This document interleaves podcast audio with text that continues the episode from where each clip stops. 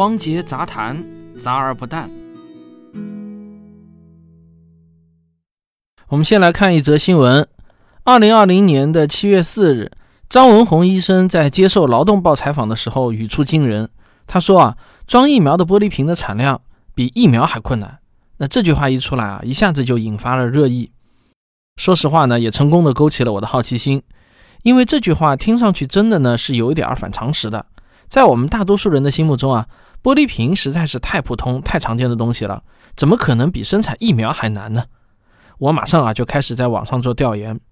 你还别说，张文宏医生的这个说法还真的不是他独创的。在他之前其实已经有非常多的相关报道了，比如二零二零年的七月二日，国际金融报发表的新闻标题是疫苗玻璃瓶全球告急，这家公司年内股价涨幅超 百分之一百二十。 在这篇新闻报道中提到的我国疫苗药瓶生产的主要企业山东药波股票大涨。文章还提到，不少参与新冠疫苗研制的生物医药公司都开始排队抢购疫苗瓶。据悉，强生公司已经从美国康宁公司订购了 二点五亿个疫苗专用玻璃瓶，另一家医用玻璃制造商德国肖特则已经接到了十亿个玻璃瓶的订单，这是其两年的产能。再往前追溯的话，其实早在六月份，国际上就已经不断的传出疫苗玻璃瓶告急的新闻。比如被《时代》杂志评选为全球二十五个最佳金融网站之一的商业内幕在六月二十二日发了一篇报道，题目是美国政府计划拨款 三点四七亿美元解决全球新冠疫苗玻璃瓶短缺的问题。而且报道还说，疫苗玻璃瓶的警钟还是大名鼎鼎的微软创始人比尔盖茨敲响的。三天后的六月二十五日，著名的彭博社也发了一篇新闻稿，说由于担心玻璃瓶的短缺可能会阻碍新冠疫苗的快速部署，一系列玻璃瓶的大宗交易很快被促成。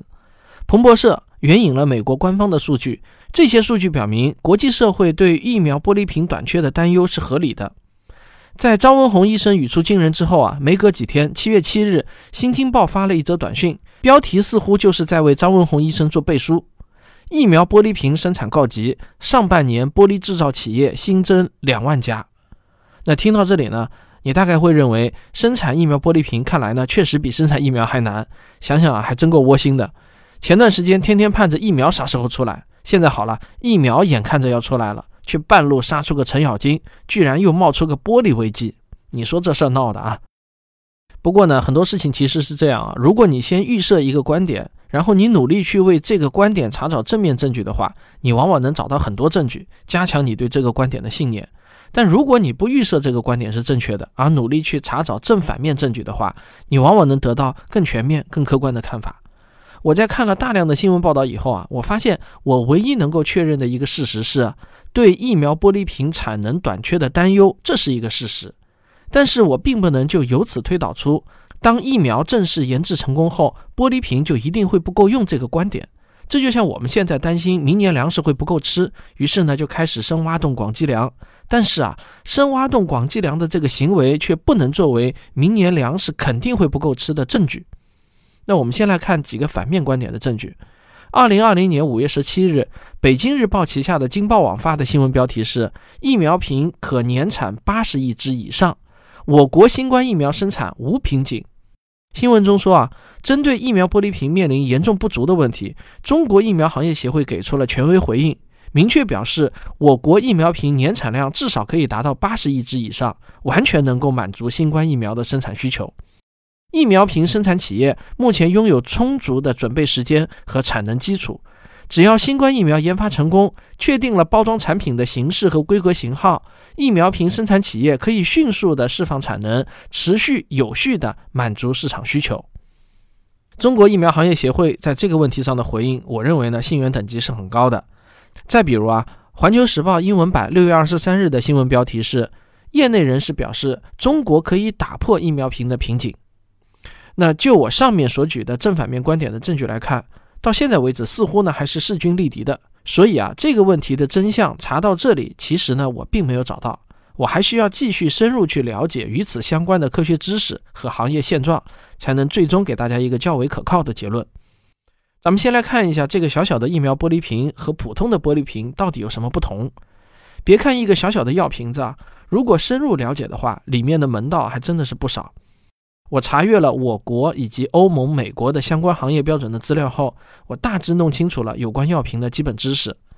在医药领域使用的玻璃瓶可以分为四种类型，在行业中呢，一般被称为一型、二型、三型、四型，数字越小的型号，品质也越高。从原材料的角度来说呢，一型玻璃用的材料叫硼硅，顾名思义就是含有硼元素和硅元素，因此也叫硼硅玻璃。二、三、四型玻璃用的材料呢，都是钠钙硅酸盐。一型玻璃是品质最高的，那根据硼含量的多少，它又可以分为高硼硅、中硼硅和低硼硅玻璃三种。这其中呢，中硼硅玻璃又是一型玻璃中最好的。它的好啊，对于药物制剂来说，体现在高抗热冲击性能和高耐水解性能。通俗的说呢，就是疫苗在里面保质期会更长，更不容易坏。而在国际上，疫苗制剂的首选存放容器就是中硼硅玻璃瓶。我们在一开始给大家念的那些国际新闻中提到的短缺的玻璃瓶，其实呢都是特指这种中硼硅玻璃瓶。因为按照发达国家的标准，比如欧盟、美国等等，装疫苗的玻璃瓶是强制要求这种最高品质的中硼硅玻璃瓶的。或者说啊，在正常情况下，中硼硅玻璃瓶是装疫苗的首选默认值。好，有了上面这些知识后啊，我就开始明白装疫苗的玻璃瓶在疫苗研制成功后到底是否够用这个问题啊，其实包含了两个问题。第一是全球中硼硅玻璃的产能到底是否能满足新冠疫苗研制成功后的需求呢？第二，如果中硼硅玻璃瓶的产能满足不了需求，那么其他类型的玻璃瓶是否能作为替代品呢？显然，只有以上两个问题都是否定的答案的时候，我们才能得出张文宏医生说的那个结论。好，既然有了方向啊，那就一个问题一个问题搞清楚吧。首先，中硼硅玻璃的产能到底会不会遇到瓶颈呢？在中国产业信息网上，我查到一份关于中硼硅药用玻璃的全球总体概况的数据。那这个网站上的信息显示啊，全球总产能大约是五十万吨，德国的肖特公司是这个行业的绝对龙头老大，一家企业就占到了全球市场份额的 百分之五十， 大约是二十五万吨。另外一家美国的肯宝公司和日本的电气硝子 N E G 公司加起来呢，占到了市场份额的 百分之四十， 剩下的 百分之十才被全球的其他所有企业瓜分。但从这里可以看出啊，在中硼硅玻璃这个细分市场，之前我们提到的山东药玻的份额是非常微小的。注意，刚才讲的那些数据呢，是产能，不是实际用量。在中国产业信息网上还有一个数据，就是二零一九年全球中硼硅玻璃的总用量大约为二十五万吨。换句话说啊，假如中国产业信息网的数据是可靠的，那么这就说明全球产能的一半都还没有得到充分的释放。但是我也注意到啊，中国产业信息网上的数据来源，它写的都是根据公开资料整理，那这就使得可信度打了折扣。但不管怎样啊，它也是可以作为交叉比对的一方证据，我们可以把它作为一个参考。这个中国产业网的信息呢，至少让我确定一点，全球生产中硼硅药玻的龙头老大是德国的肖特公司。那么好，顺藤摸瓜，我继续从占市场 百分之五十 份额的老大身上挖掘信息。打开肖特公司的官网，没费多少力气呢，我就看到一条新闻，肖特公司现在的产量能够满足每年十亿剂疫苗用瓶。现在肖特公司决定增产再造十亿剂疫苗用瓶，总共呢就是二十亿剂。肖特公司去年底在浙江缙云开工建设一个新厂，今年年底就能投入生产，年产量预计呢能达到两万吨中硼硅。这个产量啊，大约可以满足十到二十亿剂疫苗的用瓶需要。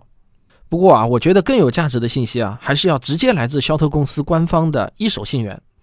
为此啊，我就给肖特公司中国区市场部发去了一封咨询邮件，我希望就几个关键问题得到肖特公司的官方回应。哎，三天后啊，我还真的收到了肖特公司给我的正式的官方回复邮件。肖特公司在邮件中表示啊，国际金融报七月二日报道中的十亿个玻璃瓶的订单是肖特公司两年的产能，这个数据是完全错误的。那我继续问肖特公司，对张文宏医生所担忧的疫苗玻璃瓶未来严重短缺，您怎么看？肖特公司回复说啊，我们已经与几乎所有大型制药公司签订了合同，分别在二零二零和二零二一年为他们提供药用玻璃容器。我们有信心在未来的几个月甚至几年中很好的平衡需求和产能。在全球新冠病毒爆发之前，我们已经启动了肖特公司整个一百三十五年历史上最大的投资计划，并且所有的投资计划都在按期执行。在邮件的末尾呢，肖特公司总结到，作为高品质初始医药包装解决方案的领导者，我们已经扩大了在中国乃至全球的产能。我们所有的扩张计划与客户的预期和可预见需求保持一致。这个大公司的市场部门的回复呢，一般呢都会说的比较严谨和含蓄。那以我多年的采访经验，肖特公司的这段回复在我看来呢，基本上就等于表示，至少他们很有信心满足今后市场的旺盛需求。